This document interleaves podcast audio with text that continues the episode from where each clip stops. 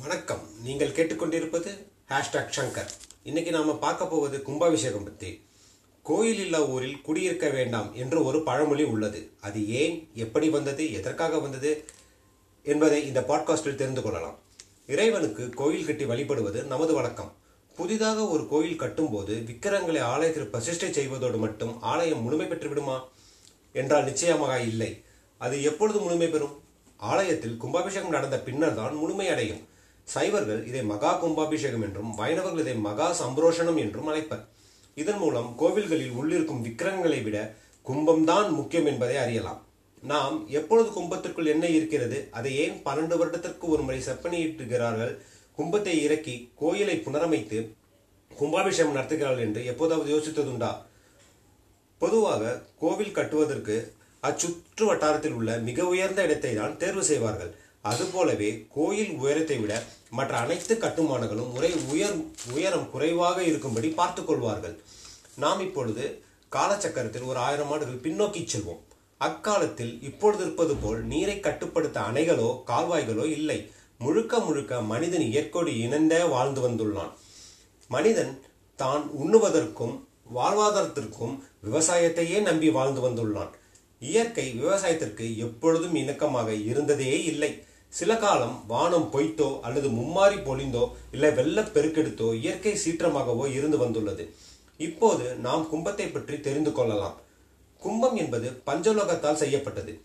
கூம்பு வடிவ கலசமாகும். இதில் நவதானியங்களாகிய கோதுமை நெல் பயறு துவரை கடலை மொச்சை எள் உளுந்து மற்றும் கொல் போன்றவற்றை கொண்டு நிரப்பி காத்து புகாதவாறு அடைத்து கோயில் கோபுரத்தின் உச்சியில் நிறுவுவார்கள். இக்கும்பத்தில் விழும் சூரிய கதிர்வீச்சானது நவதானியங்களில் ஏற்படும் தொற்றை இயற்கையாகவே தடுத்து சேதாரம் இல்லாமல் பார்த்துக்கொள்கிறது.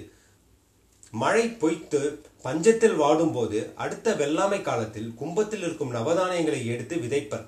அதுபோலவே பெரும் மழை காலத்தில் அனைத்து விவசாய நிலமும் நீரில் மூழ்கினாலும் மிக உயரத்தில் கோயில் இருப்பதால் நீர் கும்பம் இருக்கும் இடம் வரை உயர்வதில்லை.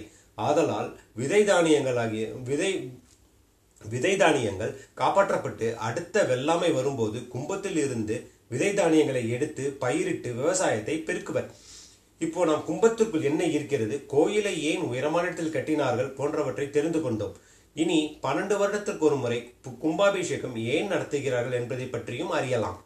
விதை நெல்லானது பன்னெண்டு வருடத்தில் முளையிடும் தன்மையை இழந்துவிடும். அதனால்தான் பன்னெண்டு வருடத்திற்கு ஒரு முறை கோயிலை சீரமைத்து கும்பத்தை கீழிறக்கி பழைய நவதானியங்களை அப்புறப்படுத்திவிட்டு புதிய தானங்களை புதிய தானியங்களை கொண்டு நிரப்பி அதை ஊர் மக்கள் அனைவரும் தெரிந்து கொள்ளும்படி கும்பாபிஷேகம் என்ற விழா எடுத்து கொண்டாடுவார்கள்.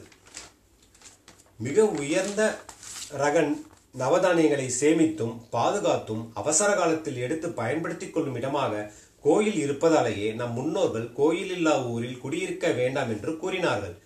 நீங்கள் இதுபோல் சுவராசமான தகவல்கள் எதுவும் தெரிந்திருந்தாலோ இல்லை தெரிந்து கொள்ள நினைத்தாலோ எனது இமெயில் ஐடியான ஹேஷ்டாக் ஷங்கர் ஜிமெயில் டாட் காமுக்கு தெரியப்படுத்துங்கள். இந்த நாள் இனிமையான நாளாக அமைய வாழ்த்தும் உங்கள் நண்பன் ஷங்கர்.